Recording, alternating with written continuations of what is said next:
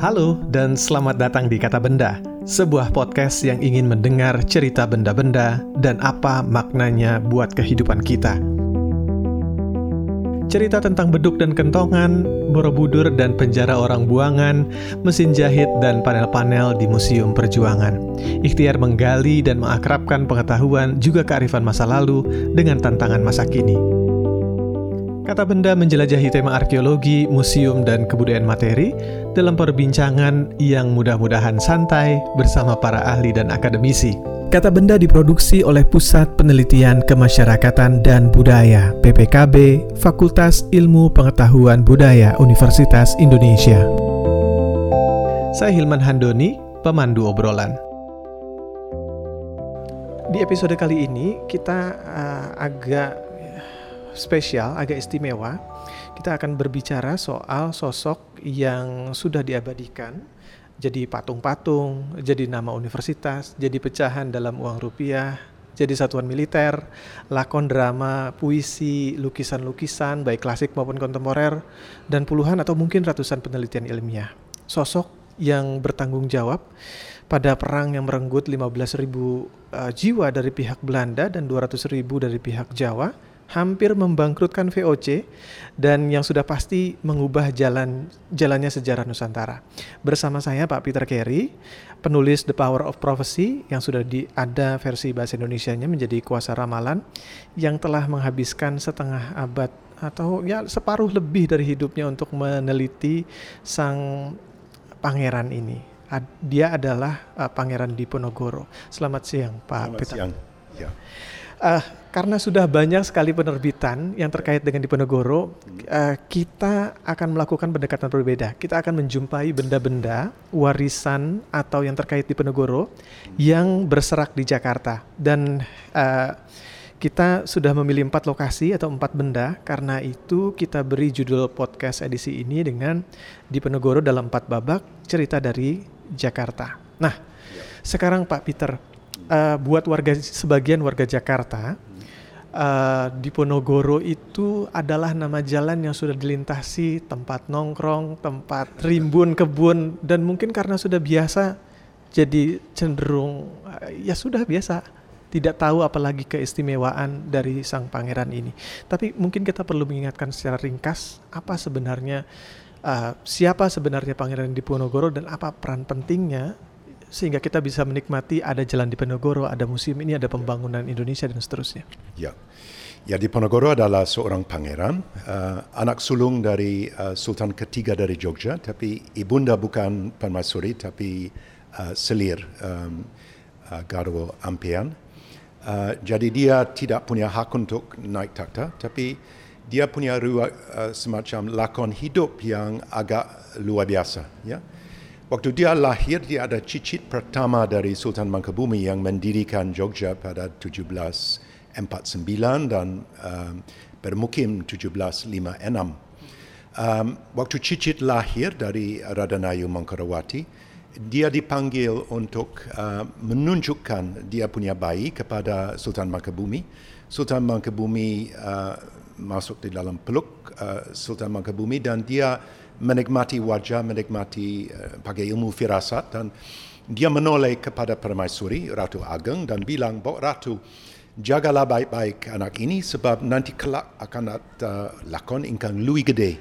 Uh, akan ada semacam riwayat hidup yang yang dahsyat, yang luar biasa.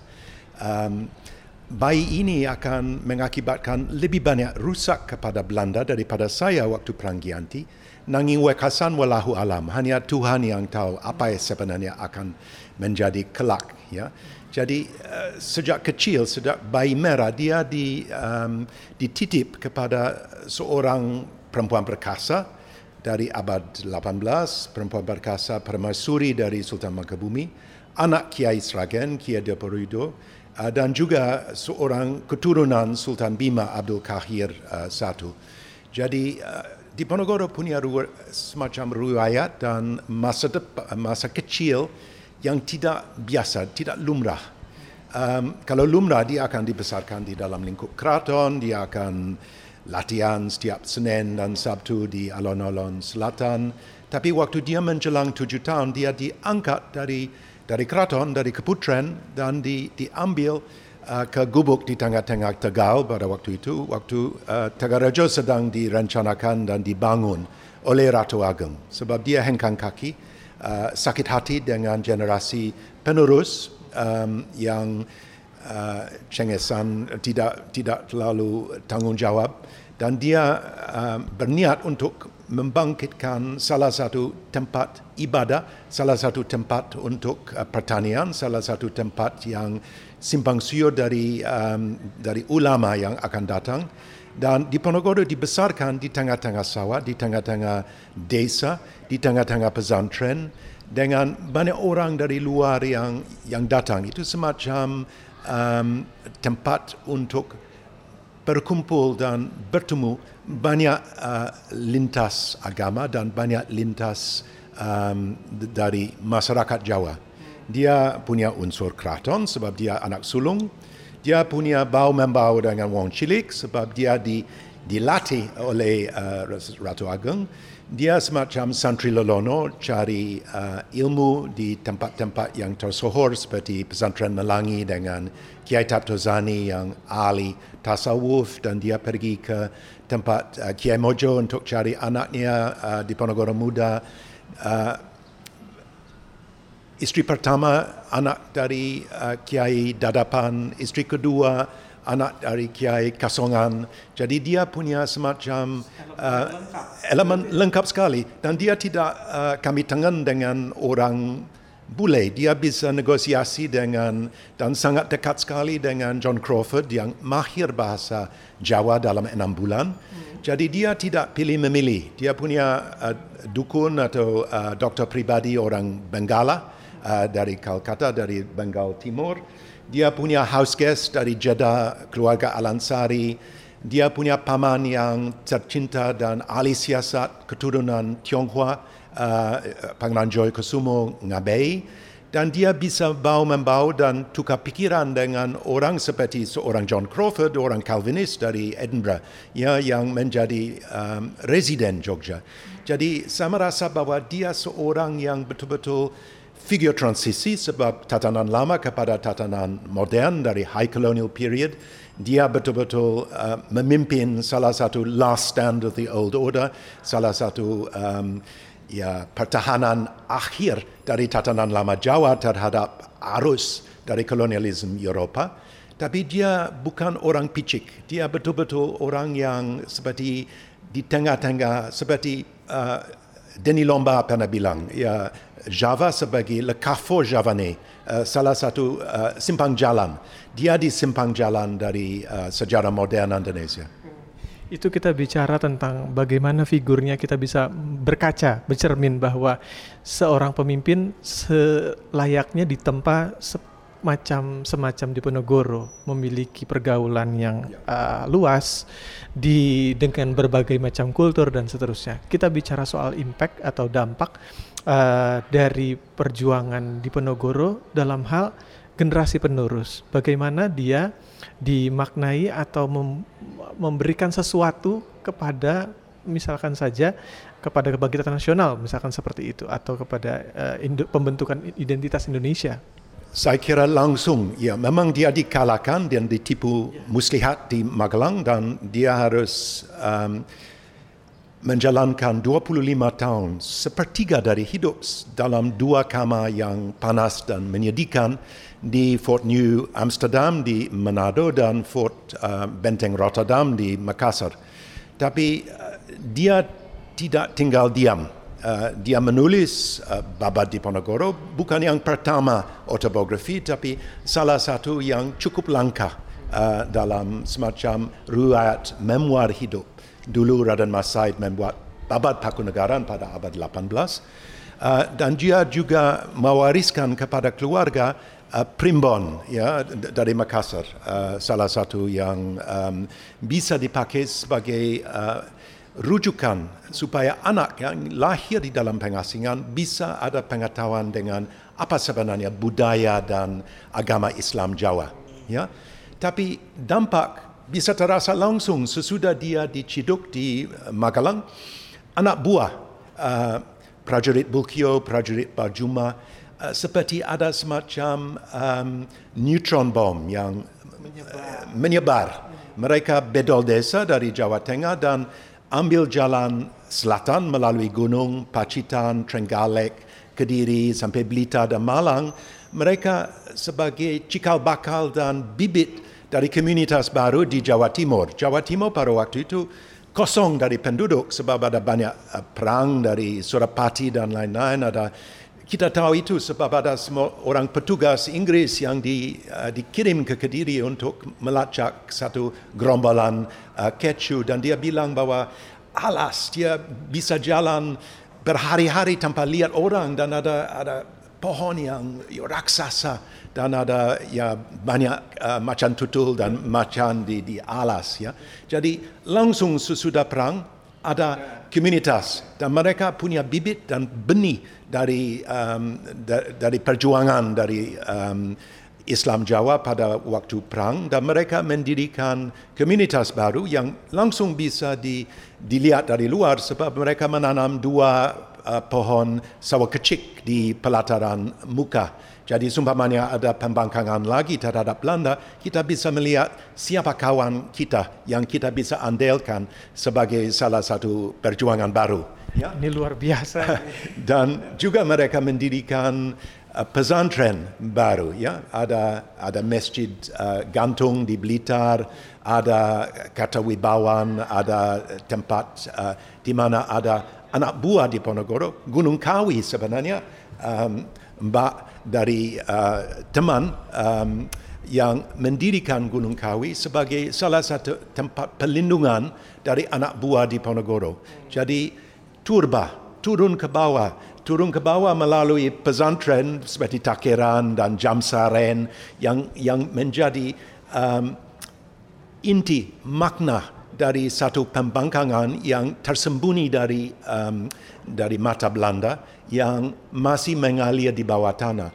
Dan waktu pergerakan nasional mulai terkuak pada uh, dasawarsa pertama dari abad uh, 20, uh, sudah mulai ada yang mengusulkan, mengorbitkan Diponegoro sebagai semacam uh, tuladan untuk uh, pergerakan nasional. Kita yang... berhenti di situ Pak Bitar karena nanti ada pertanyaan saya seputar itu. Baik, sekarang kita di babak yang pertama, di uh, tahapan yang pertama. Kita ada di ruang yang istimewa, eh, tepatnya di Museum Sejarah Jakarta, Museum Fatahillah. Di sini ada sebuah ruang, ada yang namanya kamar di Penogoro. Baru dibuka dua, awal tahun 2019 ini. Yes, uh, uh, dan, uh, uh, nanti uh, Pak Peter mungkin bisa cerita mendeskripsikan terlebih dahulu bagaimana kamar ini dan apa pentingnya, apa yang bisa kita tarik pelajarannya dari episode pertama ini atau di, di babak pertama di kamar Fatahillah ini. Ya, sebenarnya Kamar Fatihillah sudah diketahui agak lama uh, waktu Frederick Dahan, arkivaris dari Landsarkiv, uh, dari cikal bakal dari Arsip Nasional, dia membuat satu buku Batavia 300 tahun untuk merayakan uh, 1919, uh, 300 tahun dari uh, Jan Peterson Kuhn mendirikan Batavia. Dan dia menunjukkan bahwa di Ponorogo sebenarnya ditahan di sini, di, di Stadthaus um, entah tahu di mana, tapi kita tahu bahwa sayap barat dari Stadthaus adalah sayap yang punya pengurusan dengan semua urusan kepenjaraan, kepenjaraan kota dan penjaraan dari orang-orang yang boleh dikatakan elit yang yang harus ditahan sementara. Sebenarnya di sini ada ada tiga tahap, ada ada um, salah satu uh, tempat um, bui di bawah tanah, ada uh, ada penjara di bawah tanah di mana orang orang biasa pencopet dan juga orang ulama seperti Kiai Mojo ditahan. Ada di loteng pertama di mana ada semacam um, penjara perempuan di mana Cut Nyadin ditahan 9 bulan 1902 sebelum dikirim ke Sumedang dan di sini ada apartemen pribadi dari kepala bui. Dan dia diwajibkan untuk mengkosongkan apartemen ini. Sumpamanya ada seorang tahanan elit pun pribumi pun Eropa yang harus ditahan sementara di Batavia. Dan di Ponorogo di sini 26 hari dari 8 um, uh, April sampai 3 Mei. Ya sambil menunggu keputusan dari Van den Bos mengenai uh, nanti kelak apa akan terjadi dan bagaimana syarat-syarat dari pengasingan akan ditunjukkan ke mana akan dikirim ke Sri Lanka atau uh, Afrika Selatan? Tidak mungkin sebab uh, ini sudah di tangan Inggris. Jadi dia akan dikirim ke salah satu dari Gulag Archipelago yang menjadi Nusantara di bawah naungan uh, Belanda. Dan dia dikirim pada awalnya ke Manado dan dipindah dari Manado sebab ada ancaman perang di Eropah mengenai Belgia dan Belanda takut bahwa uh, Inggris akan memakai angkatan laut untuk membebaskan Diponegoro dan akan bawa kembali ke, ke Jawa sebagai raja boneka mereka. Ya, jadi ada lintas sejarah uh, internasional, bukan uh, nasional saja, bukan lokal. Dan ini adalah kamar Diponegoro. Uh, kita tahu bahwa dia dan tiga uh, keluarga inti yakni uh, dia punya istri Radanayu Retnaningsi, uh, anak dari uh, Bupati Keniten di Madiun, dia punya adik perempuan uh, Radanayu Dipuyono, dan dia punya ipar yang jauh lebih muda daripada dia, Radan Tumenggung Dipuyono, yang adalah anak uh, dari um, salah satu penasihat ayahnya uh, yang menjadi Nayoko uh, di Keraton Jogja namanya Raden Tumenggung Dipuyono ke-1 ya. Dan uh, ipar lahir 1804 jadi 20 tahun lebih muda dari Diponegoro. Dan mereka ikut dengan 16 uh, ponakawan dan uh, pengikut dan pelayan dan koki uh, dalam pengasingan. Salah satu koki adalah Onggomerto. Um, uh, Mbak Onggomerto yang ponakawan koki dan um, uh, istrinya dan Onggomerto adalah uh, eyang buyutnya dari Bung Karni di Blitar. Bung Karni yang dengan revolver uh, ambil uh, Hatta dan uh, dan Bung Karno ke Rangkas Dengklok supaya mereka dibujuk untuk uh, proklamasi kemerdekaan pada 17 Agustus. Jadi ada lintas sejarah di sini, bukan hanya di Ponorogo doang dan uh, bukan hanya di Ponorogo dan pengikut yang wong cilik dan tidak punya gaung di dalam sejarah, salah satu wong cilik punya gaung besar di dalam sejarah sebab dia adalah uh, cicitnya adalah uh, Bung Karni, salah satu pemuda yang tersohor yang menjadi pahlawan nasional. Dan di sini kita bisa menikmati satu ruang di mana ada daftar dari pengikut, ada gambar tersohor dari Raden Saleh, ada sedikit mengenai introduksi, teks introduksi. Dan di sini kamar yang utama kita bagikan dalam dua, segi politik dan segi swasta dan segi uh, pribadi.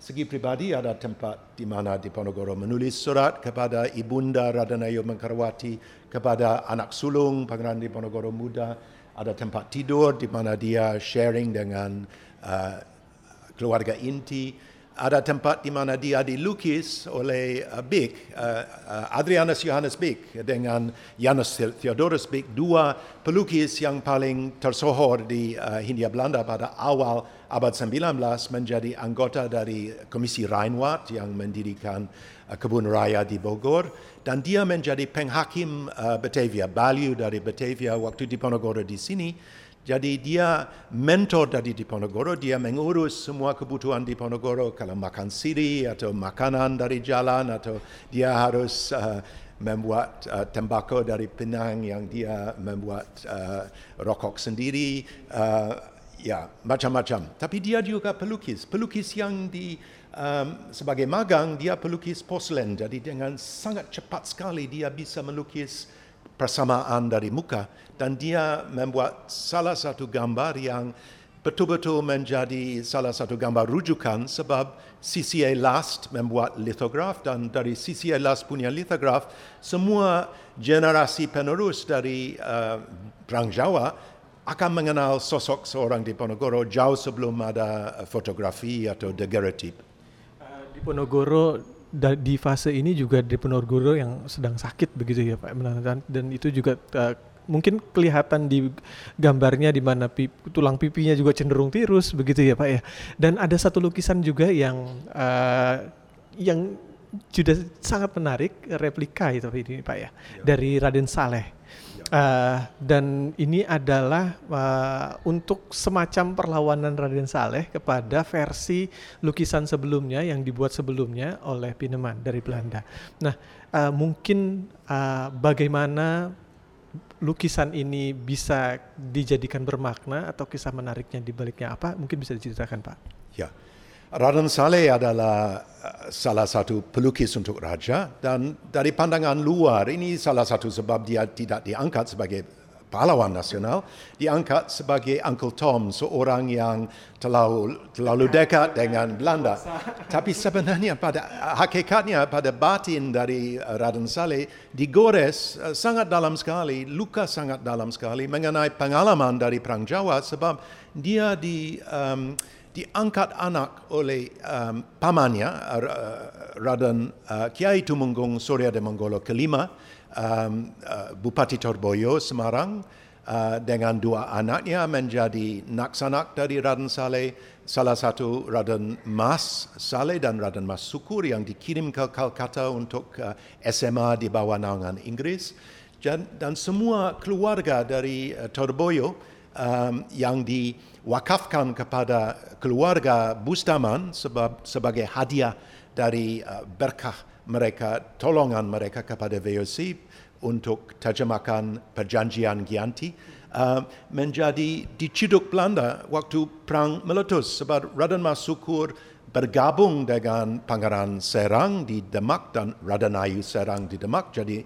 membangkang dan Raden Mas uh, Saleh dan uh, ayahnya uh, Kiai Tumenggung Surya Monggolo terlalu kritis terhadap uh, Hindia Belanda terhadap uh, kolonial Belanda sebab mereka dididik Inggris musuh bebuyutan dari Belanda pada waktu itu. Jadi mereka diciduk dan dikirim di atas kapal Maraya Reigersbergen pertama di di Laut Lepas Semarang, lantas dipindah ke Surabaya, lantas di, dikirim ke um, areal dari Maluku Manado pada waktu perang. Dan sesudah perang mereka dibiarkan untuk pindah ke Sumeneb sebab um, menantu dari Kiai Tumenggung Surya Monggolo adalah uh, Sultan Sumeneb dan dia mewajibkan dan dia janji kepada Belanda bahwa um, ayah mertua tidak akan dipatkan di dalam politik lagi dan dia dimakamkan di Asta Tinggi di Sumeneb. Jadi seorang uh, Panger, uh, Raden Saleh bukan biasa-biasa, bukan seorang biasa. Dia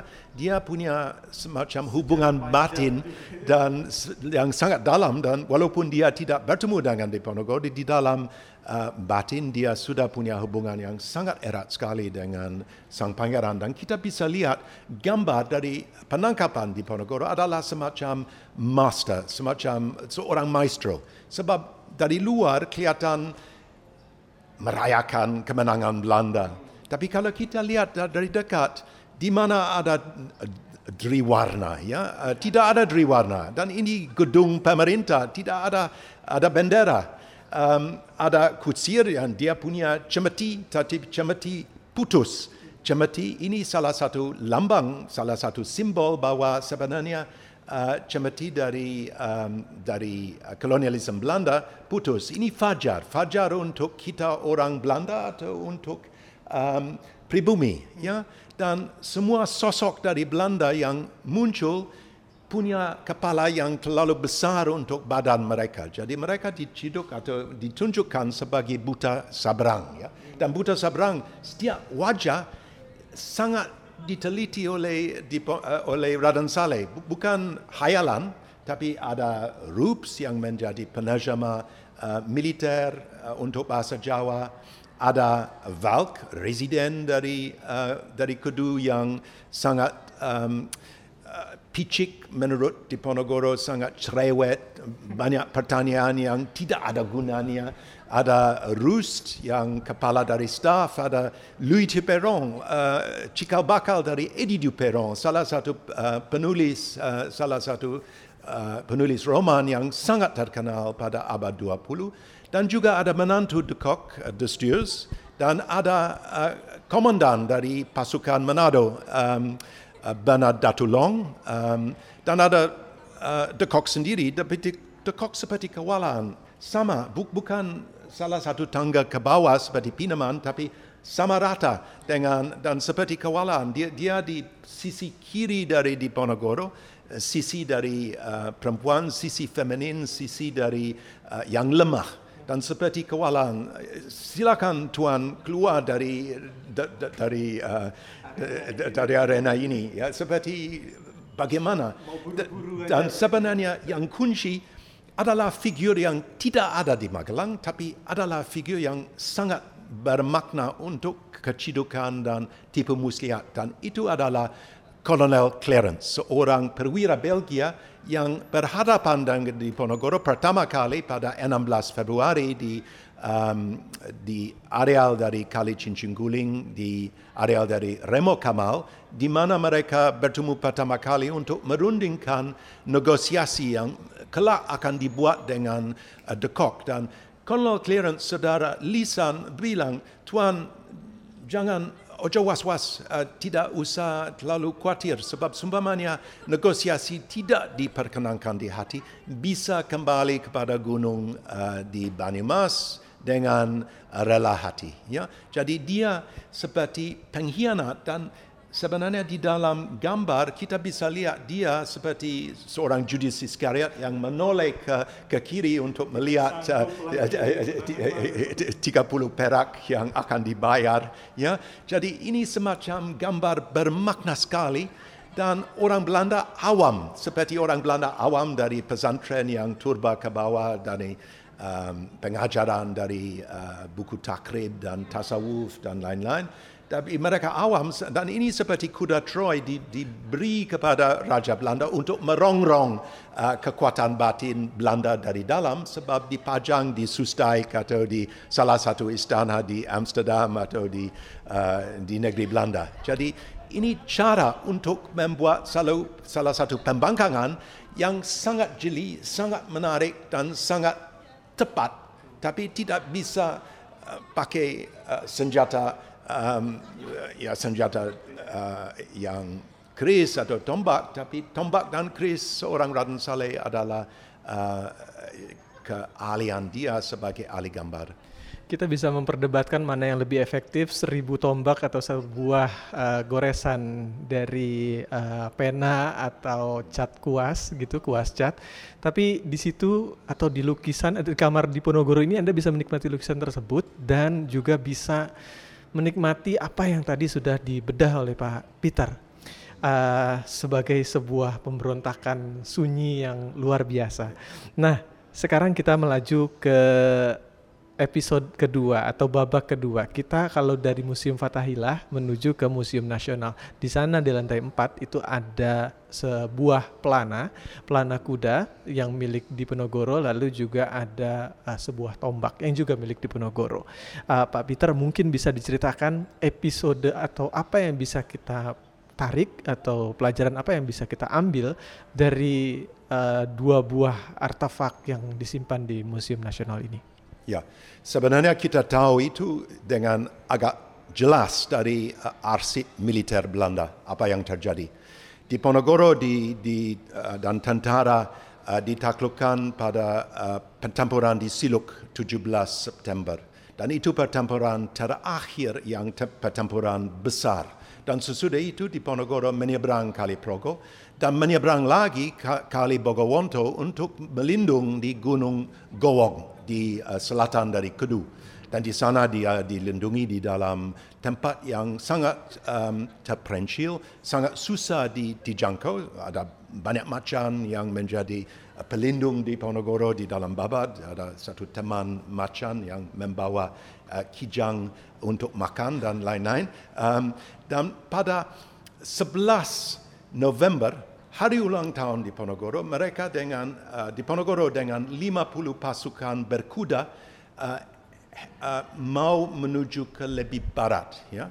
Dan sebenarnya uh, rencana di Ponorogo diciduk sebab ada ada mata-mata uh, dan mata-mata melaporkan kepada um, Mayor uh, Mikkels, uh, Adrias uh, Victor Mikkels yang kelak akan di akan dibunuh di uh, oleh seorang um, uh, sharpshooter di uh, di di Bali pada 14 um, 49 dan dia membuat satu sergapan dari pasukan uh, dengan pakai uh, pasukan Manado dia di dalam uh, pasukan gerak cepat di areal Gowong uh, dan pada pagi hari ada seorang yang uh, lebih awal pakai kris uh, dan membuka jalan dan sesudah yang membuka jalan lewat, pasukan Manado mulai tembak di atas uh, pasukan berkuda.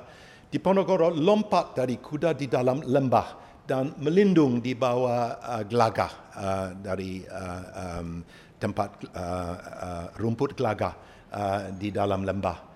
Tapi dia meninggalkan kuda dengan pelana kuda dan juga tombak uh, uh, Kiai Rondan yang bisa membisik di mana ada bahaya kepada dia. Salah satu uh, tombak pusaka.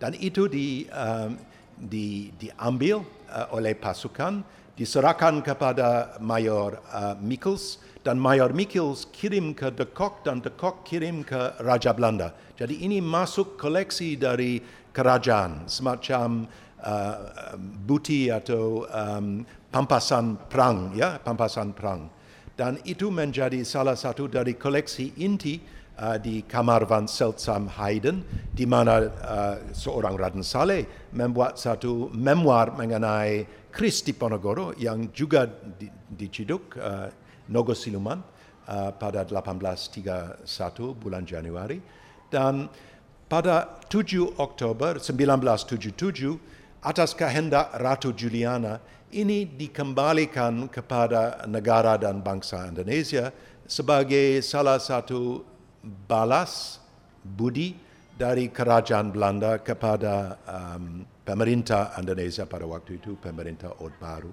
Dan ini dikembalikan dengan um, negara Katagama dan ada beberapa benda lain, ada um, Kendedes yang didapatkan di, di Kediri, uh, uh, Arca yang uh, ya indah sekali ya. Um, jadi ada beberapa benda yang sangat bermakna dan antara benda saya ingat waktu saya mahasiswa di Jakarta pada tujuh tujuh saya pernah ke ada pameran di um, Gedung Gajah pada waktu itu untuk merayakan kembali dari benda dan juga gambar dari Ransale dikembalikan pada waktu itu. Jadi ada beberapa benda yang ada sanggut paut dengan Perang Jawa. Salah satu adalah Kiai Rondan dan salah satu ada pelana kuda. Tinggal um, tali kuda yang masih belum dikembalikan masih oleh ya? Brombek. Ya? Jadi ini jangan lupa uh, tali kuda harus dimintai dari Brombek supaya melengkapi dan juga Belanda harus cari dengan sangat teliti di mana Kris di Ponorogo, Nogosuluman. Sebab ini juga harus dikembalikan ke sini dan ini sedang di dalam salah satu tem well tidak negosiasi katanya hilang tapi apakah mungkin bisa hilang Baik, tapi uh, benda-benda ini, senjata-senjata ini atau pelana kuda ini adalah dipakai uh, di Ponorogo saat bergerilya, saat berperang begitu. Kita coba merefleksikan apa yang bisa kita tarik dari pengalaman atau dari fase berperang ini. Salah satu keunggulannya adalah uh, di Ponorogo konon juga melakukan taktik gerilya dan dia juga seorang uh, strategis militer yang baik karena bisa mungkin bisa memobilisasi pangeran, orang biasa dan macam-macam. Tapi bagaimana sosok Diponegoro sebagai seorang pemimpin militer kalau menurut Pak Peter? Ya, sebenarnya untuk selesai mengenai pusaka, ya uh, ini ini sesuatu yang masih hidup, masih isi dan kita tahu itu sebab saya membuat salah satu pameran untuk uh, teman dari Amsterdam yang datang pameran weekend dan kita memamerkan Kiai Rondan dan waktu kita masuk Kiai Rondan di dalam uh, tempat uh, gelas kaca yang uh, tebal sekali untuk pelindung kaca pecah dan pecah di atas kepala dari salah satu petugas dari um, dari uh, Museum Nasional. Jadi uh, jangan main-main dengan uh, ini Kiai Rondan dan uh, Kiai Chokro yang menjadi uh, um, uh, tongkat ziarah uh, orang di Ponorogo. Sebagai panglima di Ponorogo adalah yang menarik sebab dia bisa baca alam dan zaman. Ya. Uh, perang di Ponorogo adalah perang pertama boleh dikatakan total war ya, uh, di um, bumi Nusantara ada cyber war, ada economic war, ada war propaganda, ada war dari gerilya, ada, ada, ada pertempuran seperti uh, perang Napoleon, pertempuran di Gawok dengan 15 ribu pasukan Belanda terhadap 20 ribu pasukan di Ponorogo. Uh, semua termasuk. Dan di Ponorogo adalah seorang yang cukup jeli. Ya? Dia pemimpin bukan seperti seorang Raden Mas Said atau seorang Mangkubumi dalam Perang Gianti. Dia pemimpin dari satu perang ideologi. Ideologi orang seorang di Ponorogo adalah ideologi Islam Jawa. Mangun luhuri pun agami Islam wontening tanah Jawa sedoyo. Ya, ini adalah uh, salah satu uh, cita-cita di Ponorogo dan mangun luhuri pun agami Islam. Agami Islam di sini bukan hanya dogma tapi juga semacam od moral ya supaya uh, orang uh, Jawa bisa merasa bangga uh, sendiri. Sebab ya sisi gelap dari kolonialisme adalah pelecehan dari masyarakat pribumi dari budaya pribumi dari bahasa pribumi. Jadi sumpamanya saya sebagai seorang bule ditangkap di Ponorogo, saya harus berpakaian Jawa dan harus memakai bahasa Jawa kroma inggil, bukan dipaksa, bukan uh, Melayu pasar atau lain-lain, tapi harus uh, belajar budaya. Ya. Dan pada akhir perang di Ponorogo juga jeli sebab dia membuat salah satu perang bersembunyi tiga bulan di gua dan di, di bawah pohon dan bisa melacak uh, 200 km melalui alas ke sampai ke perbatasan Jawa Barat di areal Banyumas dan dia bisa mempertahankan diri sambil uh, Belanda sedang lambat laun bangkrut sebab mereka harus bayar 11 pasukan cepat untuk menciduk seorang di Ponorogo. Jadi dia punya bayangan dan pada akhirnya melalui Hasan Munadi, uh, panglima Arab uh, dari uh, pasukan agamis, uh, berjumpa, uh, dia tawari tiga tawaran kepada Belanda. Pertama, hengkang kaki dari Nusantara dan kembali kepada negara dingin di, um, di Eropa uh, ya, Barat Laut. Tapi kita tetap akan menjadi teman, kita tetap akan menjadi uh, pedagang bersama, tidak akan ya lulu gua-gua. Ya. Um, Kedua, sumpamanya mau menetap sebagai seorang Kristen di sini di tanah leluhur uh, kami uh, orang Jawa, silakan. Akan ada seperti Shanghai International Settlement di dalam dua kota, Batavia dan Semarang. Di sana bisa ada sekolah, bisa ada gereja, bisa uh, ada peradaban dan sopan santun Belanda di sana, bisa pakai bahasa Belanda. Tapi awas ada tiga syarat, dua syarat. Satu adalah kamu tidak akan memakai uh, atas ke bawah politik oleh sebab bule kamu punya papan atas. Tidak. Kamu harus sesuaikan di sini, harus bayar yang layak, sumpamanya sewa tanah, bayar yang layak, uh, harga internasional, sumpamanya mau beli uh, hasil bumi kami, pun rempah, pun nila, pun gula, pun tembakau dari kedu. Jadi dia punya satu bayangan bagaimana seimbangan dari dunia ya. Dan dia bilang bisa di Semarang, bisa di Batavia, tapi harus tahu diri, harus sesuaikan diri dengan satu sistem di mana kita orang Jawa akan memegang kendali. Yang pilihan ketiga, sumpamanya masuk Islam menjadi um, uh, mualaf, ya. Um, silakan kita akan menerima dengan senang hati dan pangkat pun sivil pun militer akan ditinggikan. Jadi dia dia bukan orang picik. Pergi kita tidak mau tahu lagi, bukan seorang xenophob. Dia bisa melihat bahwa dunia adalah dunia global.